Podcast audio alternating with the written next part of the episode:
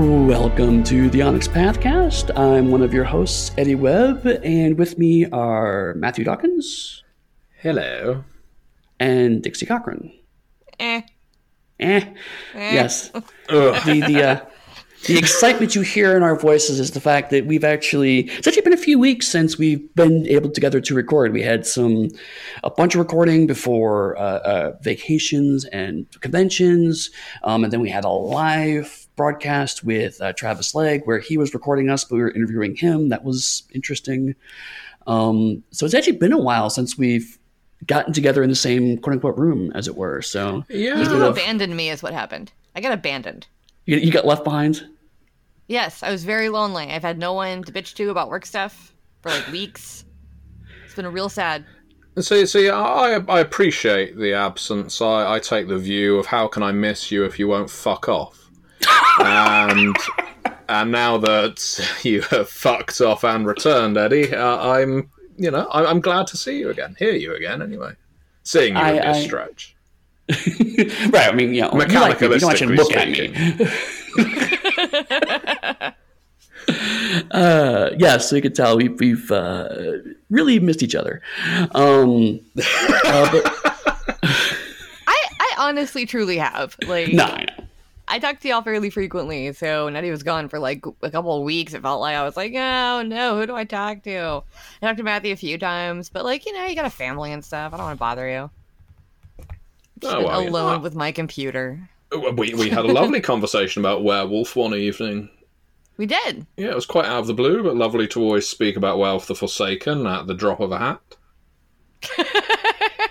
That doesn't sound sincere. I've This not- totally I've not spontaneous situation. Yeah, uh, no, no, I I love talking about role playing games. Um, it's it's obviously my bread and butter. So no, Dixie, if ever you need to chat about our industry, our hobby, our games, you feel f- free to call. It's honestly no bother. I'm gonna start calling Matthew at 3 a.m. his time every night.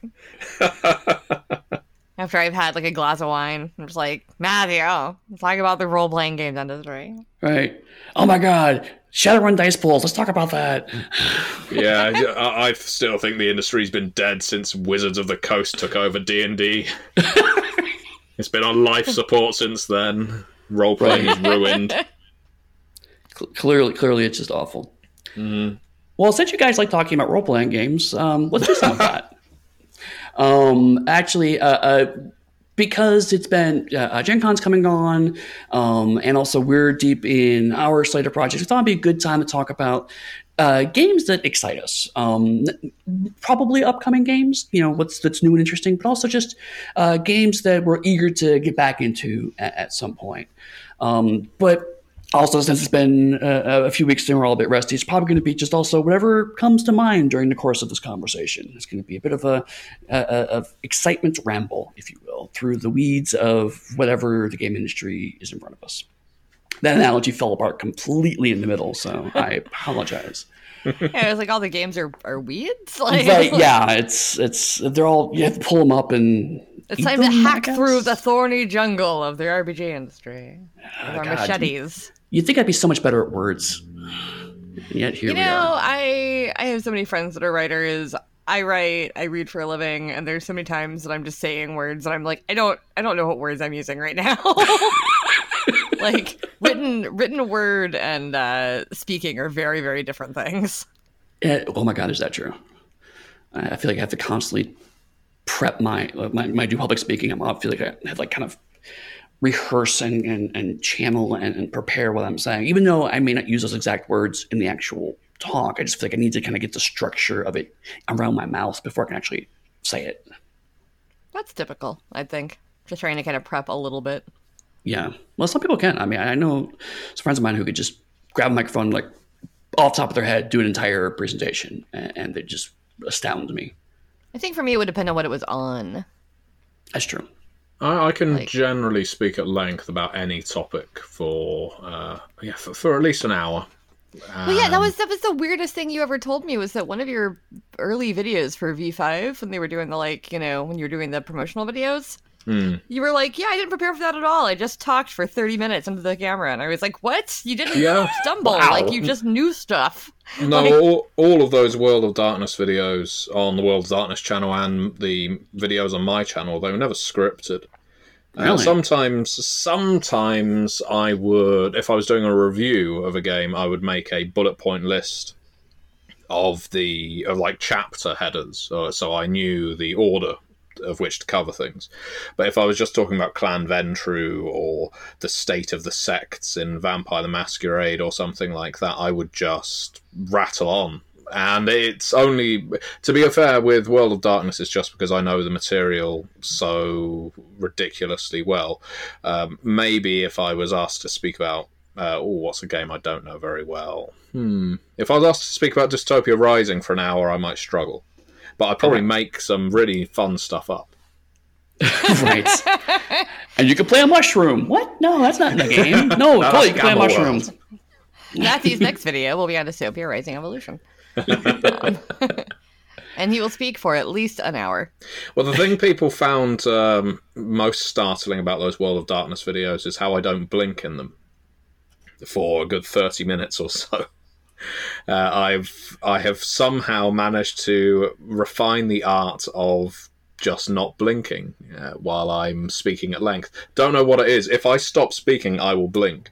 But if I carry on talking in character, I can just lock eyes with the camera lens and just keep going on and on and on. Wait, So, do you yeah. actually not blink during this? Uh, no, uh, I mean the, what I would do instead is I would just move my eyes. So I know that sounds silly, but if uh, if I need to, if I feel my eyes getting dry, which I don't usually, I will just look off to the side slightly, and then I'll look back at the lens, and that's enough to make me not need to blink. You're a lizard. You're a lizard creature. It it is it is known. You, you're actually some kind of fish person. He does live underwater. Like, Surely I need, need more water. I, I know people need to blink, but I'm not people.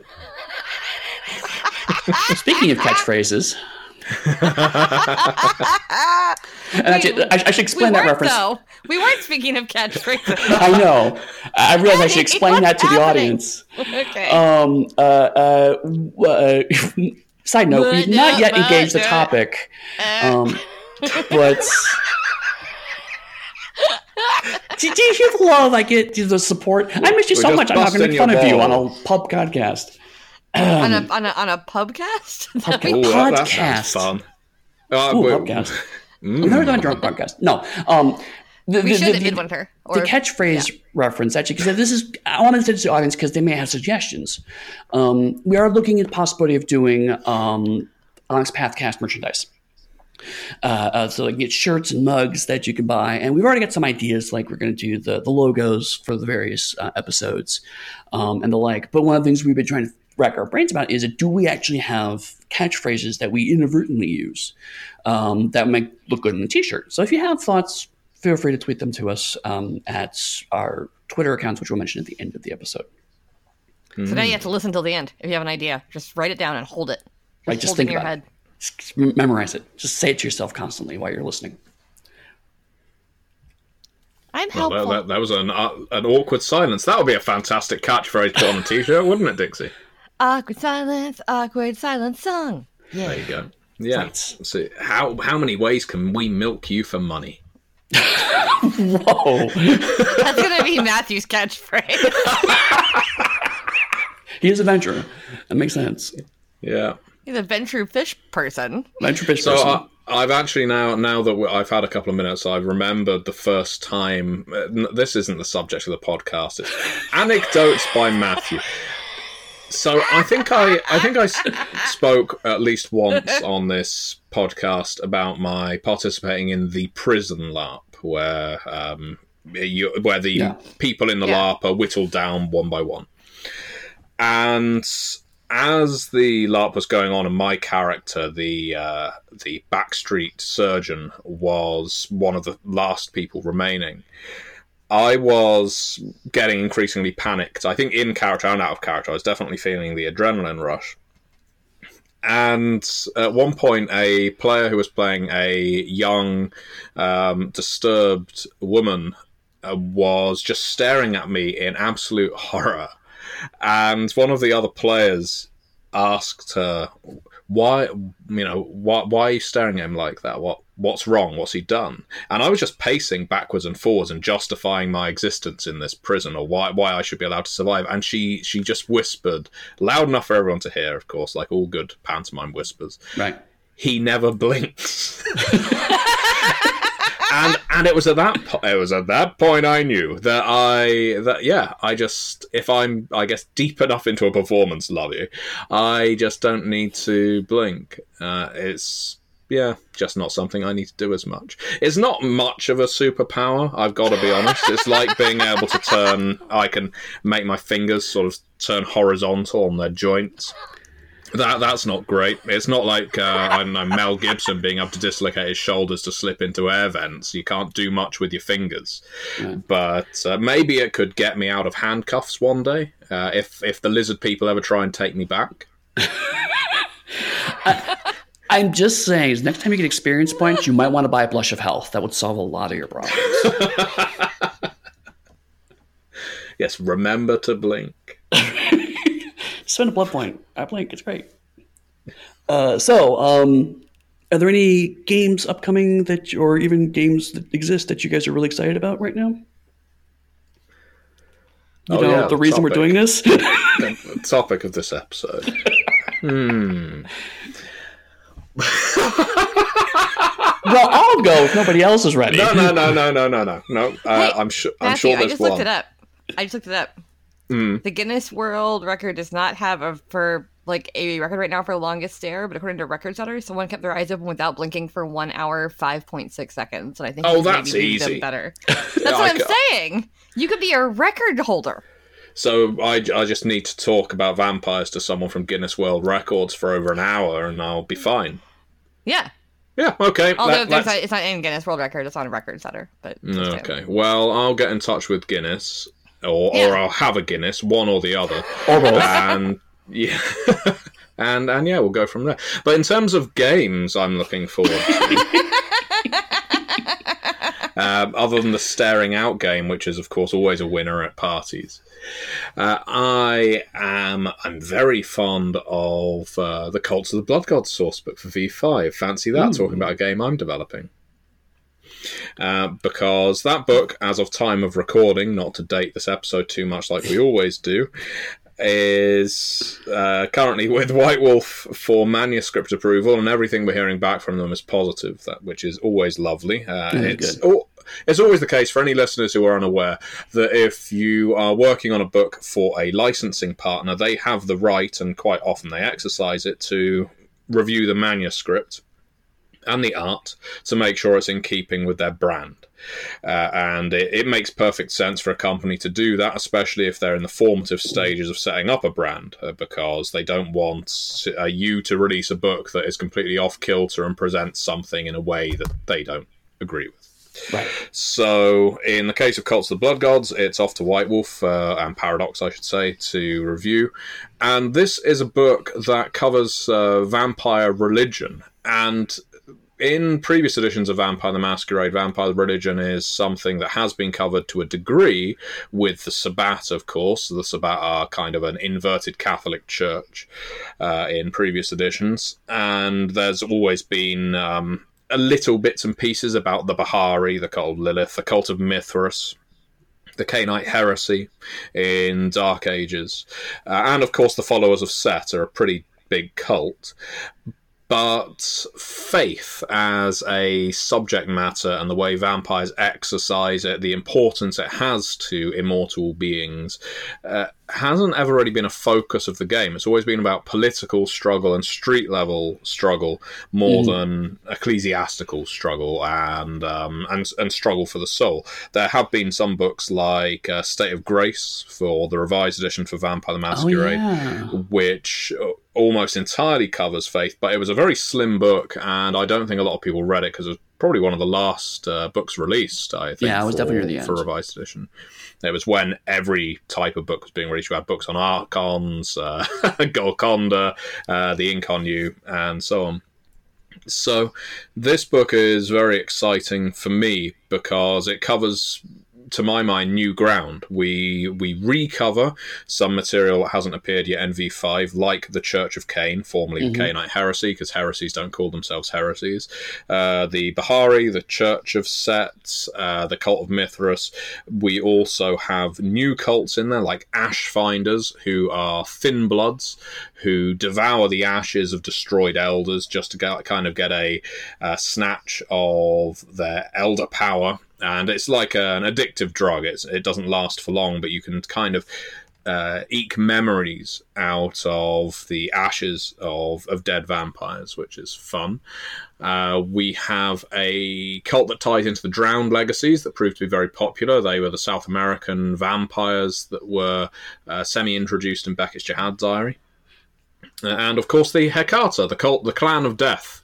Uh, arguably, if you want to argue, the biggest cult in World of Darkness, uh, next to the Church of Set, because they are death worshippers. They worship the very idea, the philosophy of uh, eschatology, uh, the end of the world, and mastery over life and death. So they are the cult of death and undeath. And Nice. they are made up by the Giovanni, the Cappadocians, the Harbingers, the Samedi, the Lamia, and a whole bunch of other death bloodlines. Uh, so yeah, uh, all in all, that's a book that excites me a great deal. It does sound very cool, and not because I helped write on it. I just you like how we have this work. this whole world of books he could have picked. He could have like given props to either of us, and he was like, "I'm going to talk about my book first. Yep. and I didn't blink once. So, Dixie, what books are you looking forward to? Is that the one I'm working on? I, I don't. I mean, it doesn't have to be. I'm very confused. Uh, I will not be talking as long as Matthew did about any of these because I don't develop books, so I'm not quite as uh, tuned into any of them. Um, I am looking forward to a few of our books. I'm looking forward to, I'd say, Aberrant and Scion Demigod a whole lot right now. hmm Um, Aberrant, I'm looking forward to partially because I've been doing that live stream of it. Yeah. And it's super, super fun. And that's like, that's, that's really my first introduction to it because I haven't edited it yet. hmm So, um, yeah, I've been having a lot of fun doing that. We're actually bringing that back for a couple more episodes. Oh, cool. Be more collateral damage. And since the last episode, I have actually gotten my haircut like that character I'm playing. Nice. So I don't have to pull my hair back anymore because I shaved half my head.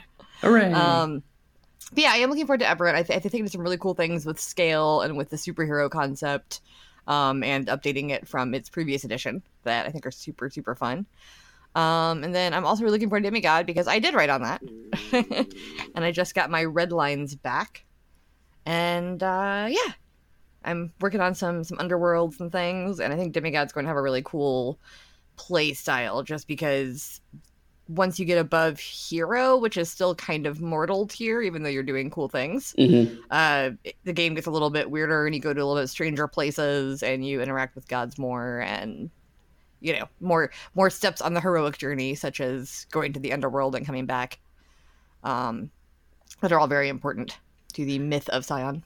Yeah, that's one thing that I, I really liked about when Neall started talking to me about Demigod is because the original first edition of Demigod was basically just here's more stuff. You know, here's here's your original stuff, but more powerful. Um, Right. And it was it's a valid design decision, but you know, you never really felt like you you were playing a different game. It was just a bigger version of the previous game. Whereas with, with Demigod, it definitely feels like Neall's trying to make it so the playstyle is, is is distinctly different. So you're it's still the same characters, still the same continuity, but now the game's taking a different direction. It's going a different way, and the mechanics and the overall structure of the book will make you kind of reflect this, this slightly different take on the game, which I think is really interesting and compelling. Well, yeah, because at, at you know it's it's like becoming any supernatural creature. Like what what what Hmm. happens is you lose your humanity Right. as you start to become you know something else entirely. hmm and that's that's that's something that I think a lot of World of Darkness games explore, a lot of Chronicles games explore, um, even like exalted explorers, you know, um, and Scion kind of needs to. Because Mhm. if you're literally playing gods by the end of it, like gods are, are fundamentally different from mortals. So Absolutely. Yeah. Um, and for me, the couple of the Onyx Path books I'm looking forward to are um, uh, one is Legend Lore, actually, because it'll be our first five pure 5e book that isn't Scarred Lands. Um, which sounds like a weird sort of qualifiers, but I mean, Scarred Lands is kind of an entrenched, established property, and Pugmire is not exactly 5e. Um, but this is a new kind of, of book for us in the sense that we've never really done a 5e book with a new license from scratch. You know, Scarred Lands again, we had old material to draw from. Um, so I'm curious how it's going to turn out, especially because of the idea that you can play yourself or modern people who are drawn into a fantasy world. Mhm. Um, I'm I'm really excited to see how that works out. And Steffie de Vaan, the developer, um, what she's been talking to me, um, she has some lot of really cool ideas on how to reflect that, how to kind of give a a taste of what you were in the real world, and how that impacts into a, a 5e style game design, um, as well as digging really deep into the comics uh, uh, lore and backstory, and really emphasizing those. So it becomes just if you want to just play it as another cool fantasy world for your 5e game, you can't. You don't need to use that component of, of humans drifting in and out. But also, you know, there are things like crashed airplanes in this world, and how does that change how fantasy world works? Um, I'm, and I haven't seen the manuscript yet, actually. So uh, then I'm definitely at the. I'm just. I'm, I'm excited to see when it comes in, um, Very what it's cool. going to look like. Um, the other one is actually they came from Beneath the Sea. Um, Oh yeah. uh, yeah, yeah, remember that game? Um, what? It, it's because uh, uh, it's been a minute since we talked about it. Um, uh, but I mean, it's a comedic game, and those are just so rare to do because they're so hard to do. Um, it, it's it's hard to do a game that's just explicitly funny, and um, plus, I feel like the the mystery science theater ish vibe um, is going to be really fun. I, I, I even though I've written a little bit on it and, and I've been involved in various parts of production with it, I've not actually played it yet, and that's something I do, do want to sit down and play it at some point in time because it just seems everything I've heard from everything I've seen seems like it's just a, a, a fun fun game, especially for a one shot style game. Let's have a game of it at midwinter. Yeah, that would be actually cool. Yay! Yeah. Can I play? Can I play? I want to play. Yeah. I, I would love for you to play, and and you know, um, I, I, no, that is sincere because um, I, I receive a fair amount of credit for they came from, and I'll take it because I conceived it. But at the same time, the team that were on that book were wonderful, wonderful writers. Eddy among them, and Eddy, you. Um, you wrote a brilliant systems chapter, Oh, you. and and that's not a small piece of praise to my mind because systems can read entirely dry and and not be engaging, and I think you really cracked it with they came from. But I also swing that praise over to Dixie because good comedy needs a damn good editor to Yeah. make it make it sharp, make it cutting, make it actually not so in your face that it becomes overbearing. And there there are a few book. Uh, you, obviously, I've uh, I've spoken a fair amount about how much I appreciate your quality of editing, but I think this is the book for me where I read through your edits and I think I agreed with every single one of them. I thought, awesome. yes, yeah, you you are absolutely correct. This needs to be amended to make it better. So yeah, uh, I it really is a team effort, and I'm also really looking forward to seeing how it lands because um, occasionally I'm asked what kind of game would you love to see on the market next, or what's an area, what's a genre that doesn't get covered enough to your mind, and for me, and I know we always go back to that question of what is fun, but for me, it is a genuinely fun RPG. Right. It's why Pugmire and Monarchies of Mau are so special to me as a as a guide and as a player, Mhm. and it's why they came from is so special to me as a creator because I love games that I can just pick up and and run and know that everyone around the table is going to have a good time. That, that it doesn't require a massive amount of introspection. It can bring it, but it's a game that you can just sit down and enjoy, like a board game, like a card game, uh, except it's got that added bit of engagement because you are playing a role. Yeah. Uh, It- so yeah, it's something I've been noticing recently. Uh, my family are, are, running two different D and D games at the same time.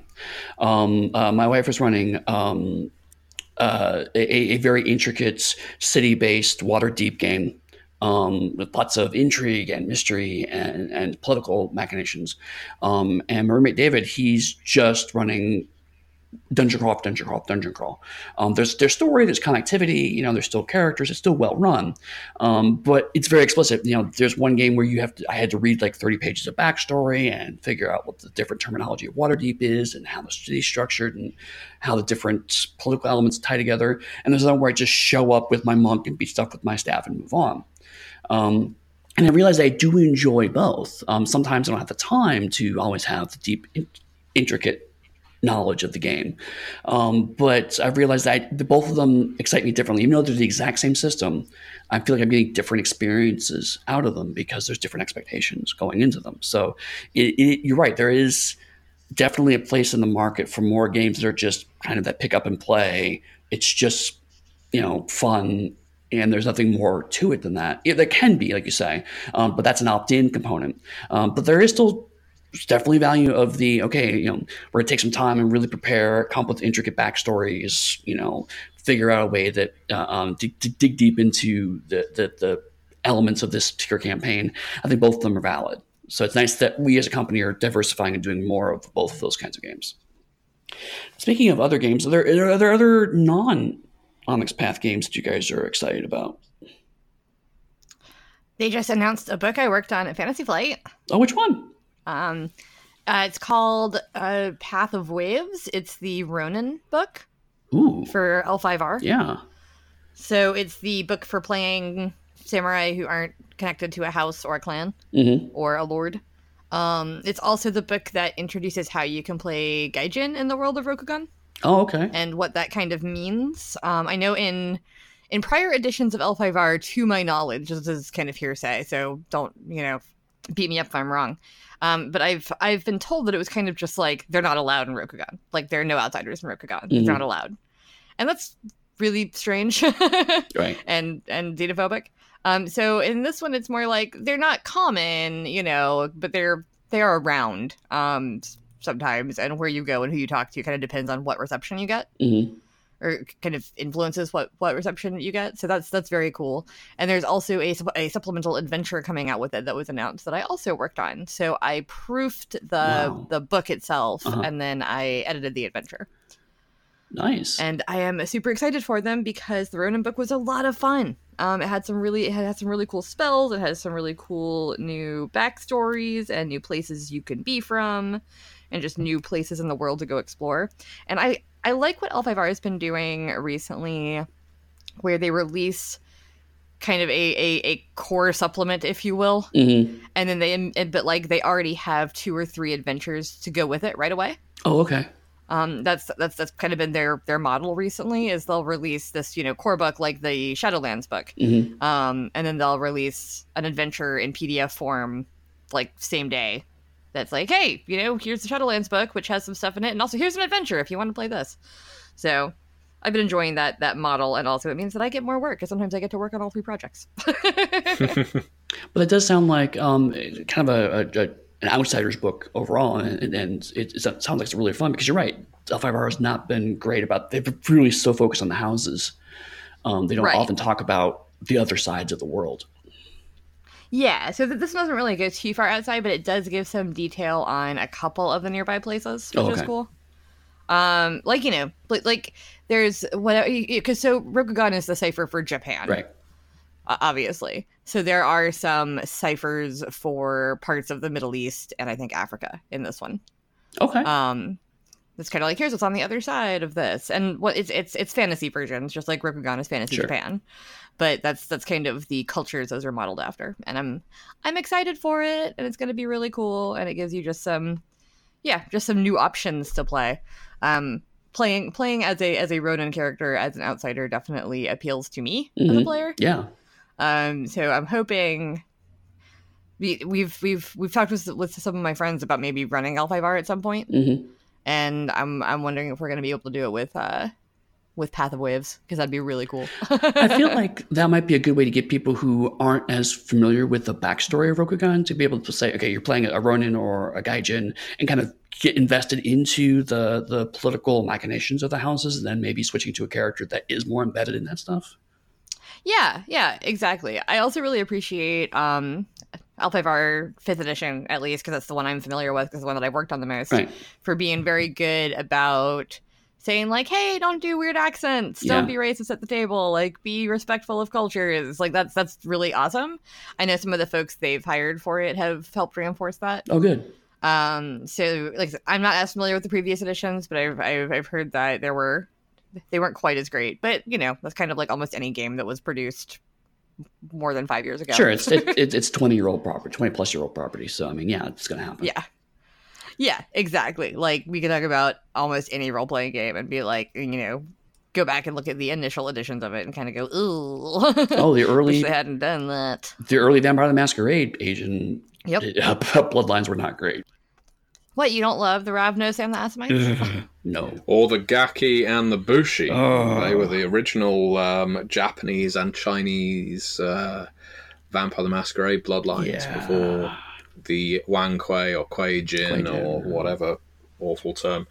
Anyway, uh, but I, on the plus side of L5R, uh, the, those books, as well as always being incredible fun to read, always look absolutely stunning. hmm Uh, the the artwork in L5R is is is magnificent. So I yeah I, I really look forward to seeing another book coming out, especially if it's fun to read. Yeah. uh, that's one of those other factors, I guess, uh, like having games that are fun to play. I look forward to books that I can just engage with, and so Eclipse Phase Second Edition Yeah. is uh, is one such game. Talk I know I have I, I have harped on about Eclipse Phase before about it being one of my favorite RPGs, and the second edition has uh, the PDFs have recently gone out to Kickstarter backers, and it's hard also on Drive Through RPG. If anybody Yep. wants the PDF. And hard copies are in the process of getting into people's hands too. Mhm. Uh, I, I've um, I have backed it myself, and it's one of those books that marries uh, setting with system, with science and readability, uh, so so very well that I can just sit down and read Eclipse Phase for fun. Really? And that isn't something you can say for every single RPG, because sometimes an RPG can read like an encyclopedia where you need to cross reference this with this, and you jump to this page if you need to find out more about re- uh, reading this type of character or creating this kind of character, I should say. But Eclipse Phase, uh, especially the second edition, I can very much vouch for this game because I've read the PDF from page one to whatever the last page is Mhm. without interruption, without having to uh, jump back and forth to refresh my memory on anything. It was just that enjoyable. Wow. So I really look forward to having a hard copy. I understand there was some at Gen Con, Yeah. but I wasn't at Gen Con, so I wasn't able to get one. But uh, but that's fine because, as I say, I backed it, and it's a, a book I really look forward to receiving in Yeah. the next few months. The art and layout are beautiful, and if anybody wants to get into it and they don't want to read the mechanics right away, the uh, fiction collection after the fall is also super good. Yep. Yep, was- very true. I was gifted that by one of our friends, and it is uh, it is very very good. It definitely kind of gets you into the world. Yeah, those are both kind of on my my massive to read stack. But I did start reading through second edition recently, and the fiction. You're right. Is is, is I've only gotten as far as fiction, but the fiction already is fantastic. It really helps you. Also, it's just it's it's it's just a beautiful game. yeah, like if you're if you're into um you know that that that genre especially but like it, it's a beautiful game all the art's really cool it's very inclusive um posthuman studios in general seem to be really decent people Yeah. just from the ones i know Mhm. and like hear about uh you know full disclosure friends with at least one of them right. um but yeah like it's it's just it's a gorgeous book it's it's it's so well laid out it's it's it's well arted it's it's well written you can just tell that like you know there there are always people with every um kickstarter project that ends up being late Mhm. that are yelling about it online constantly. Sure. And like it happens. We do estimates. We do our best estimates. Sometimes shit happens. Mhm. Um, but when you get a book after the wait that's just that beautiful, it's hard to be mad because I'm like, well, I couldn't have done this in the time they did it, and so, Yeah. Right. good on them. And and you know, I'll say this isn't just for Eclipse Phase, although it is something that I remember the first edition got. Uh, well, it was often pointed at first edition with this uh, phrase: "It's so big, I don't know what to do with it."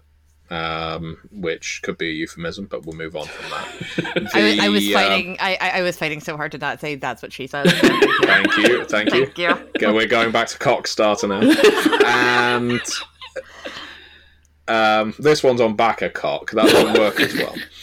Um, anyway, uh, the the world of Eclipse Phase, um, being the solar system and beyond via uh, gates, uh, Pandora gates, Mhm. is such an expansive setting.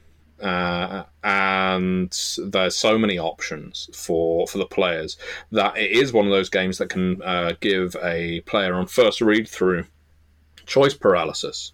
You know, do I play uh, someone in an octomorph, or do I play someone in a nanomorph, or do I play this or that or the other? Where, which part of the solar system do I come from? What kind of philosophy do I ascribe to? That kind of thing. And uh, we sometimes get that exact same view when it comes to some of our Chronicles of Darkness games, Mhm. when there's a lot of playable splats.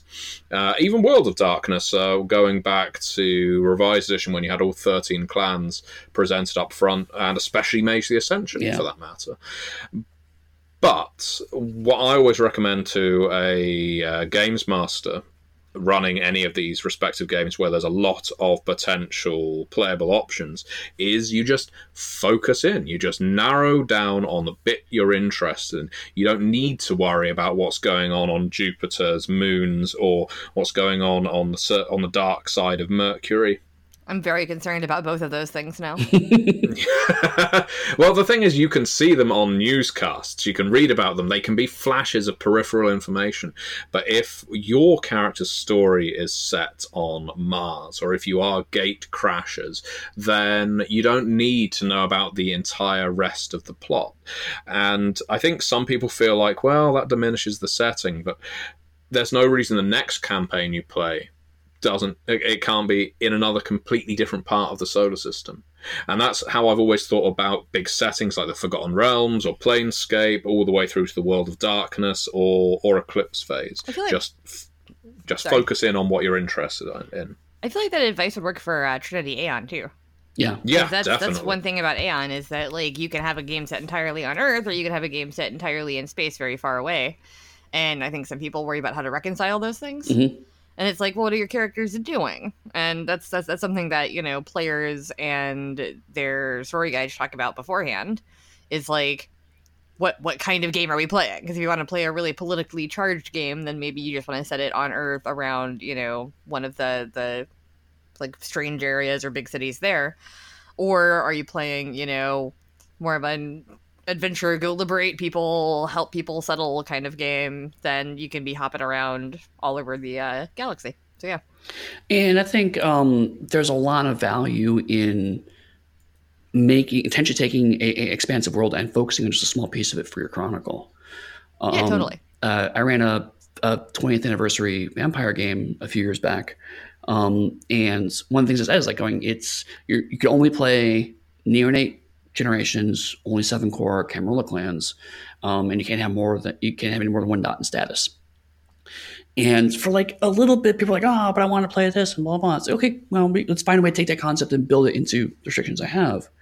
But it allowed me to do things like when I introduced uh, a Giovanni character, people were like, oh my God, it's Giovanni. And, you know, then when they fought against the Sabbat, it's like, you know, they became a threat because it was a part of the world that was walled off to them. And so now it became interesting and novel when they got to see it.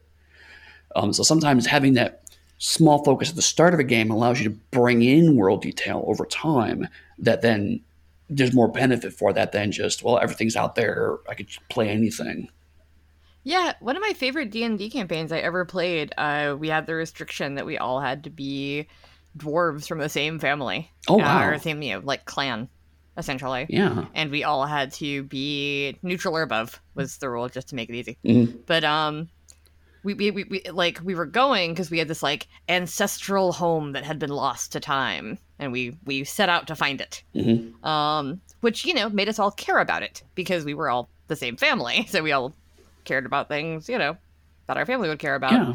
and first we like went went went to town and grabbed our wizard who was also part of our family but was living in town like a weirdo. We are like why are you living here? This is not where dwarves live. Um so we went and got him a wizard or a sort you know he was a caster of some sort. And then we uh set off to to find our our lost uh lost family home which was which was flooded and all kinds of cool stuff. And we fought all kinds of you know baddies whatever. But i actually really enjoyed that for the same reason. Like you're a, you're a small band of you know a, a- some some kind of narrow focus. Mhm. but it makes sense in the long run. And it allows the gm to kind of go like okay like here's here's the world you you know and now let's expand that Mm. Absolutely. It, it's funny because I once played in an all dwarf D and D game as well. Really? Uh, and I guess this is a I, yeah, well, except I was one of these uh, precocious players who insisted on playing something special and different. So I was a half orc adopted into the dwarven family. Uh, that that's where I was playing my one man band bard. Oh no. Um, I think have have I mentioned my one man band bard before? Let me tell you about my i don't character. know if you have but i want to hear about it now So, so he he went through a few uh, iterations. We actually played for long enough for him to change his performance type. Uh, so when he started out, he was a one man band, and his name was Klarusk Grunt Futtock. Um, and um, yeah, his his performance was he had a big drum on his back, he had a ukulele, and and and the uh, rest of the trappings of being one man band. And as we were going over the hills, the horizon, like hobbits in Lord of the Rings, he was going boom, boom, dingling, boom. And uh, I had something like an automatic minus twenty to all stealth rolls. uh, it was it was just fun to be going through a dungeon crawl, and when I was creeping, it was more of a boom, boom. uh, because anywhere, anywhere I was going, I couldn't remove this uh, contraption. So in the end, uh, the the dwarves with whom I was adventuring insisted that I remove all of these instruments, much to my unhappiness, and so I uh, became a master of limericks. oh no. Um, and I'm, now I'm going to test myself. Can I remember any of them? You don't want to hear any of them. but yeah, I wrote, I penned a whole bunch of limericks by Clarus Grunt Futtock that ended up, I think everyone cheered when my character ended up dying. and I think I did as well. That seems fair. I have no, I have no regrets. But it's uh, a more conscientious Matthew probably wouldn't have introduced that because I imagine that probably ruined the the GM's game. It certainly wasn't going to be grim and serious about oh your family have all died in a burned down village now you've got to get revenge. yeah, yeah. Uh, as I march into battle for my family, uh, I will write a limerick about Sauron. See how he likes it. Oh my god. Oh my god, I love I love when you're telling a story about like so, uh, about a funny thing that happened, you know, ten years ago or whatever, and then and like, this this this happens to everybody I know, including myself, and like you like hit that point in the story where you kind of look up and you go, "It is I who is the asshole," like having those moments of realization. You're like, you're like, Yeah. you're like, oh yeah, it was super funny. Like everybody else was playing good characters, and I was playing a chaotic evil character. So of course I kept doing all this stuff to fuck up their plans and like murdering things in front of them. And I thought it was really funny. Oh, Yeah, it's, it's it's like I can picture in slow motion the recording of me looking around the table, all the players laughing, hammering the table, and, The poor then my eyes fall on the GM, and he's just morose. Guy got his head in his hand. It's just like fucking limericks. Yeah. Did did I ever tell you the story? Oh god. Can we read This this episode Matthew's anecdote corner? Uh, did, did I ever tell you the story about um, uh, that? Uh, it was a vampire player I once played with. I don't know whether he listens to this. His name was JP. And uh, he He's would calling remove you out, front, brother. Yeah, he would Ooh. remove his front teeth Obligatory at the wrestling reference. table. Oh yeah, obligatory wrestling reference. Very good. Um, and it was one of my first. Uh, it was, in fact, I think no, it wasn't Vampire. It was a game of SLA Industries. And Those are JP pretty was different sat on the games. yeah, uh, well, JP was the very first vampire storyteller I had, so this is where it's getting mixed up. But anyway, anyway, this this could be the pubcast. Um, I- I've been it was actually drinking all tennis. day. Actually, it was Candyland. Yeah. Yeah. So he was um, he was sat on the opposite side of the table to me, and I was playing a stormer, and a stormer is this vat-grown killing machine in SLA Industries, and um, at some point in SLA Industries, SLA Industries is a game where the players, characters, the operatives often do screw each other over Yeah. to win better sponsorships, to um, call out treacherous behavior on behalf of SLA Industries and that kind of thing. And um, I remember with my Stormer, uh, there was another player's character who was crawling up through a hatch that I had already come up through, and he had done some very naughty things on camera that the company would not have rewarded him for. He had humiliated the company, so I shot him in the back of the head as he was climbing up this ladder, and he died. And um, JP started laughing uh, on the other side of the table. And he was laughing so much that I started laughing. And he was in tears of laughter. So I was suddenly in tears of laughter. It was it was like a joint hysteria, but it was very strange because it wasn't even that funny a thing to happen. Right. And he started hammering the table and he was sort of going, ah, ah, as he was laughing in, in, in the most outrageous display of, of hysterics that I'd ever seen. And of course, this was making me laugh even more. I was struggling to breathe. And so I was kind of pointing at him and laughing, and everyone else around the table just didn't really, was finding it mildly amusing, but not nearly as amusing as the person who performed the act and his chief audience, JP. What it turned out had happened was JP had giggled. He thought this was amusing, but JP had an issue with his right knee where it would lock in place oh no. and and it would cause him excruciating pain. And when he just laughed a little, it had jerked his leg and locked his knee in place. And when he was going ah ah and hammering the table, it was because he was in immense pain. And I was just pointing and laughing at him. And, and and crying with laughter at his agony because I thought he was he found my my actions in the role playing game funny, uh, but no, it, was in fact um, he he had to be carried out. Because it was I who was the asshole. that that was a genuine case of mistaken, um, I guess, tragedy for humor, humor for tragedy. Uh, but yeah, at the time it was amusing. Was it? Was it though? Well, it was for me. So much not Oh funny. god. Um, I just realized that I have actually not mentioned my game that I'm excited about, which is fine. Um, but uh, Go on. speaking of twenty-year-old games, You actually did. You talked for quite a bit about that game from Beneath the Sea. well, yes, but then, then we did the games that are not Onyx Path games, Eh, no one cares. wow. and this is why we haven't talked for several weeks. Yeah, what what is this? The not Onyx Pathcast? No, I'm- no, I'm- Eddie. Oh, which which non Onyx Path game? I don't want to tell you now. I feel like I've been I'm called just out. I'm just morose. You all left me. I've been very sad. Well, we're back now until I leave again.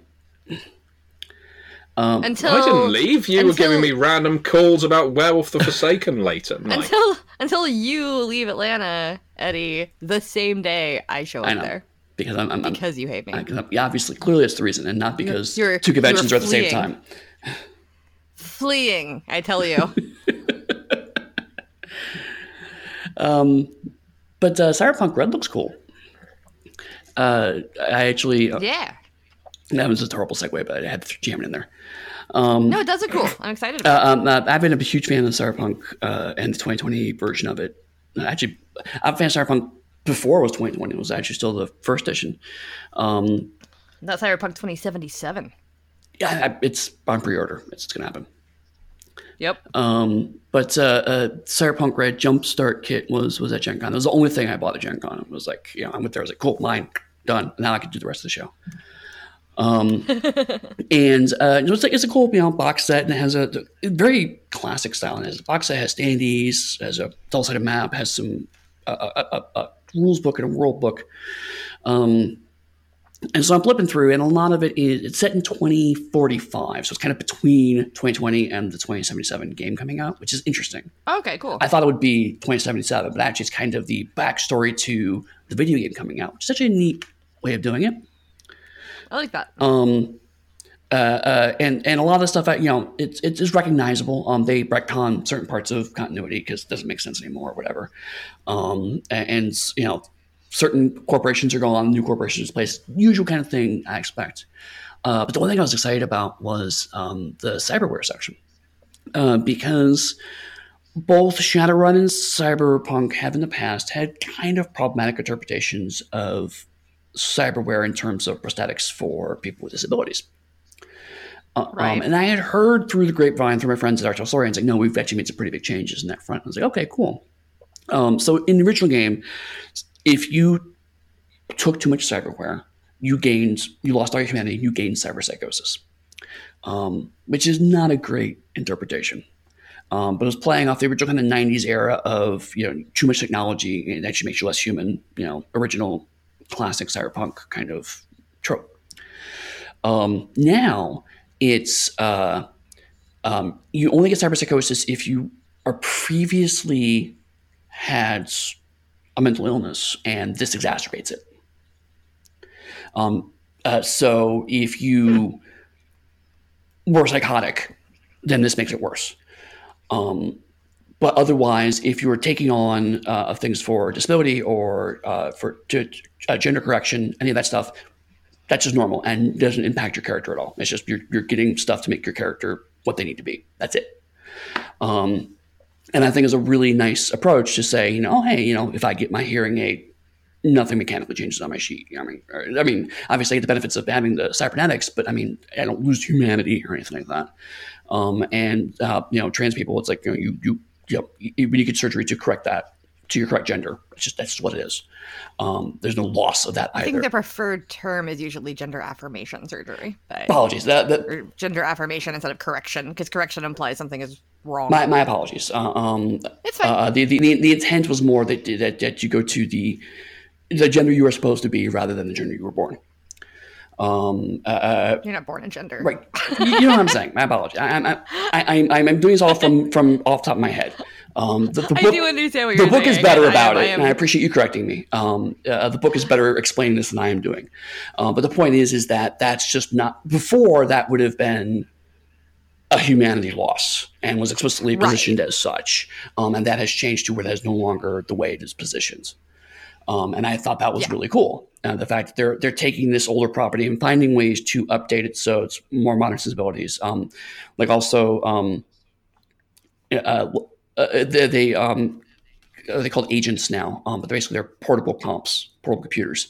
Um, and before a cell phone was like a 90s era cell phone was big and clunky, and you called people and it had maybe a few addresses, and that was it. And that was like cutting edge technology. Um, and now they have agents, which are basically cell phones. Um, but it, it builds off of the existing technology in the game to update it to something that's a little more like we expect technology to be now. Um, Right. so, so it's exciting to see, like you said, with with with of our older games trying to update and and keep themselves uh, modern and inclusive and and uh, uh, more approachable, um, while not invalidating the past history of the game. And I'm always excited about that kind of stuff. And speaking of games too that have cool enhancements and stuff, we have the Deviant Kickstarter coming up fairly soon. It's true. Mm. So that's gonna be awesome. Deviant the Renegades. When is that starting? Is the uh we don't have a date yet, but uh sometime in September. Uh probably early. How many early-ish. More than one is the important thing there. it's renegades. that is one thing that I think people mistype a lot. And someone asked me about it a while back. They're like, like, why is it always this one? And I'm like, because it's the only one we have that's plural. and they're like, oh, it's like, yeah, like all all the other uh, Chronicles of Darkness game lines are not are not plural at the end, but this Uh, one is is because there's more than one renegade.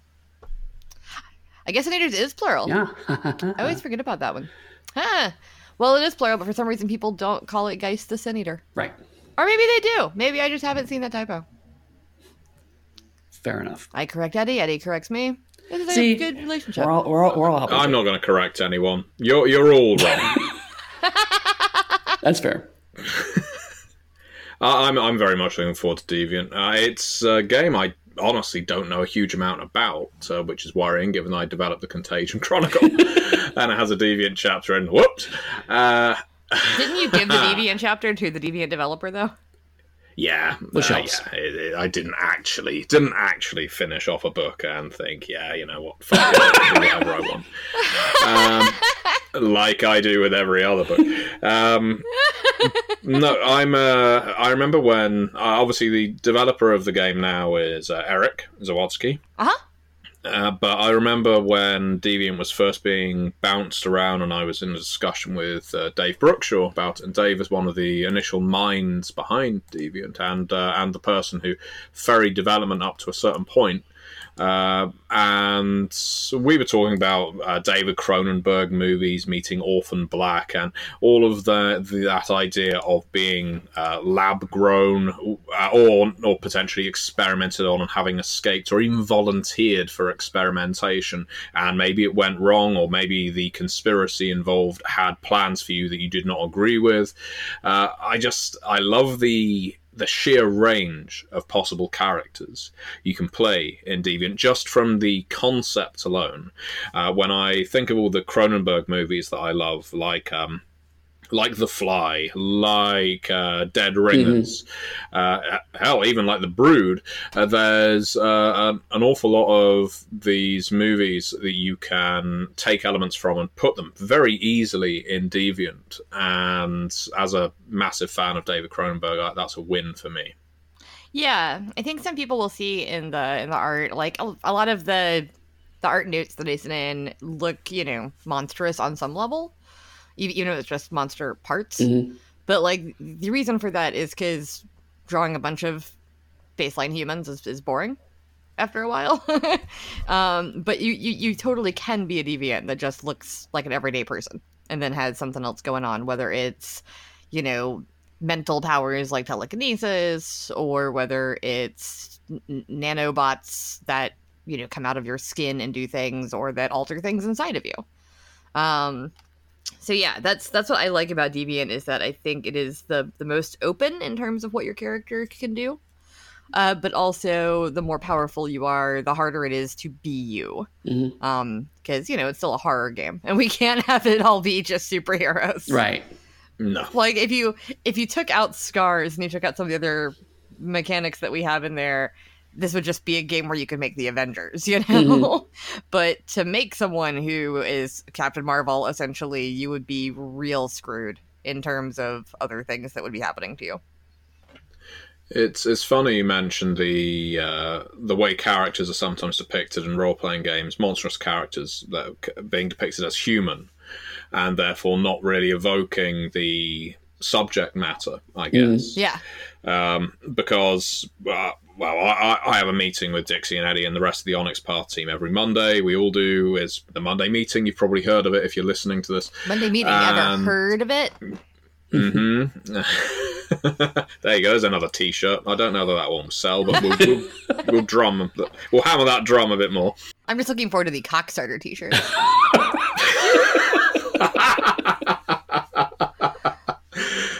Uh, it's a hit. Uh, but mm, yeah, who would wear that? Hmm. me I actually I know some. Yeah, people that, that a few people. Uh, some of them unironically. That's the problem. Uh, so we were talking about uh, art notes for Mummy the Curse because, of course, Mummy is uh, another Chronicles of Darkness game that we hope to get on Kickstarter um, in the next few months, with any luck. And uh, part of us getting games on Kickstarter is having art ready for it because people probably wouldn't back our games as enthusiastically if they couldn't see a little of what that game will look like.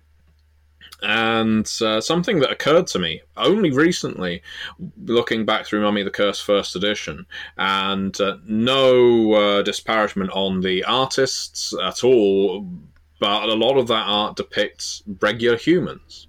It depicts people not looking terribly mummified. Right. There's a few pieces here and there, but it depicts almost all mummies at that state of descent uh, where they don't look like they've just freshly risen from the grave. Uh, they look like they have um, a lot of memory, but very little Sekhem. And so, with the splats, for instance, the playable options in Mummy the Curse, we're going to go for a range. We will have characters who look almost more human than human. Some of them will be glowing with power, others will look like mummified cadavers, uh, utterly emaciated and uh, with tattered bandages hanging off them, because that is important. It's something that, for whatever reason, I had never even considered before, uh, probably this week. But it's something very important for a horror Yeah. game. Right. Well, yeah, like that's that's my issue with Deviant is like, I think the only one. There's one person in one of the splat notes that's more of like a mental powers person. Um, but I still asked for her. I haven't seen the art notes yet or the art yet, so I have no idea. But I know I asked for her to look very just like haunted and like maybe like wasting away a little bit Mhm. because that's something that great power can do to you in Deviant. so it's like, you know, let's let's compensate for the fact that she's not going to look like she's doing much by having her just look real terrified and a little creepy. Yeah, that makes total So, sense. yeah. But almost all the other ones have like, you know, at least like lizard eyes or something going on weird. It's fun. They don't blink. I like in doing art. Yeah, they don't blink in art. They wear suits. They run YouTube channels. Um, what kind of deviant would I be? Uh, my own unique kind of deviant. but am I a renegade? No. I'll Not- probably not work much, for the no. conspiracy willingly. ugh, really? Well, you know, it's cool to be bad. You're the worst. it's not cool to be the worst. That- that's a different kind of bad. yeah, it's cool to be just shit. You know it's cool to be shit. Um, I think I think I've sworn more in this episode than I have in any Yeah, other. it's just, it has been uh, a bit free with the profanity, but that's okay. Yeah, a bit of blue for the That's, lads. that's fine. That's fine. so, Matthew, if people wanted to talk to you about what conspiracy you would willingly embrace, where would they find you online? Uh, they could find me on MatthewDawkins.com. Uh, they could also subscribe to the Onyx Path YouTube channel or the Gentleman Gamer YouTube channel. Uh, I do recommend following the Onyx Path Twitch channel because we have a whole ton of content Yes. coming out almost on a daily basis now. yeah, we're an affiliate Um, too. Yep. Yay. We are. Notes. Yeah, but we and we've broken four thousand subscribers on our Onyx Path uh, YouTube channel too, Wow. which it may not sound like a lot, but for a uh, channel that has only really been cranking out content on the regular for the last, I guess, six months or so, that that's pretty It good is, going. yeah. So yeah. Please do subscribe to us there and follow us on Twitch. And yeah, if you need to contact me, there's a button, a handy button on MatthewDawkins.com. And Dixie? A handy button. Yes, it's not shaped like a hand, unfortunately. Oh, that's not Maybe it should be. Just a little hand. Tiny little hand. Hmm. I don't know how people would put that with contact, but uh, maybe like a high five There you go. kind of thing, handshake. Do a high five. high five. Where do they find you online? Um, I don't know. I know. Um, Hiding in a corner. I don't know. I'm sad because everybody left me. um, you, you can find me uh, playing games on Twitch sometimes. Uh, you can also find me at Dixie Cyanide most places. That actually includes Twitch. I've never streamed anything on my own though, so you can follow my Twitch channel if you want, but it's never produced content. So Just following empty channel. either. You can follow any channel you want. Um, but yeah, you can find me at Dixie Cyanide, most social media, dixiecochran.com. Uh, we do have an Onyx Path Publishing Discord that I keep trying to plug. Um, it's super fun. If you're enjoying our streams or you enjoy our games, you can come talk about them there. We have channels for every single game that we produce. We also have uh, started doing a looking for group channel for anybody that's trying to play our games online. So that's a cool place to be. It's not, you know, super huge yet, but we do have quite a few people on there and we get more every day. So come check that out. Absolutely. Um, and I will say, Eddy, before you start Oh. talking, because I've not spoken enough in that's this fair. I episode. Appreciate that. I I feel like the reins have come off because I've been fairly subdued in some of the most recent episodes. You actually so- have, and then like this one, you're just all over the place. I thought, ah, well, I'm back. I'm back, baby. Um, what was I going to say? Yeah, so regarding Dixie's uh, Twitch channel with no followers. Hey, So there's a, I don't know whether he still does it. There's a British comedian by the name of Richard Herring He used to do a podcast where he was just playing pool by himself, or I don't know, snooker by Mhm. himself, and he was commentating over his own matches. and he was just doing a new episode every week of him just playing snooker by himself. And he said he would only stop. He would only stop producing these when it had no listeners at all so it started off with a thousand listeners and it was just slowly reducing when people realized nothing interesting happens but as a form of art it's quite interesting because people still listen to the damn Right. thing just so he has to carry on doing it that's pretty great, actually. It's like I'm, I kind of love that. that is That's why we're still doing this right. We're not down to zero listeners yet. We have listeners. We'll have to keep trying. yeah Um, yes, right. Where to find me? Um, uh, I- I've actually changed things up a bit recently. Um, now both EddyFate.com and PugsDay.com point to my brand new website, um, which is made by the same people that made Matthew and Nicky's website. So, you know, thank you, Meredith. Um, I was gonna say, is it is it people or is it person. I mean, it's it's a person. Meredith contains multitudes. Meredith does contain multitudes. That's why we're gonna interview her soon. Yes, we are actually very fairly soon. Um, uh, so you can find me there, all my social media stuff there. Um, if you want to find me in general now, my professional uh, so- social media accounts are Pugsteddy, P U G S T E D D Y. It's Eddy and Pugsteddy kind of merged together. Um, or just go to the website and there can be links there to take you to my social media accounts. Um, and like Dixie said, uh, check out the Onyx Path Discord, check out our website, theonyxpath.com. Um, uh, if you have suggestions of, of limericks or whatnots, or uh, catchphrase suggestions, um, Twitter is probably the best place to put them. don't don't tempt me Frodo. Can we fit this limerick on a t-shirt is my question. I mean, yeah, you can. There's a company that puts entire book text on T-shirts. Oh, really? You can put a limerick on a T-shirt. Yeah, Huh. yeah, it's a thing. I think it's cool. I'll have to check that out, actually. so there once was an onyx pathcast You already missed a Um, syllable. Yeah. oh well fuck it then that, that, that's what the that's what our limerick will say. There once was an Onyx Pathcast. Well, fuck it then. And with that, many worlds, fuck it. Dum dum ka ka ka.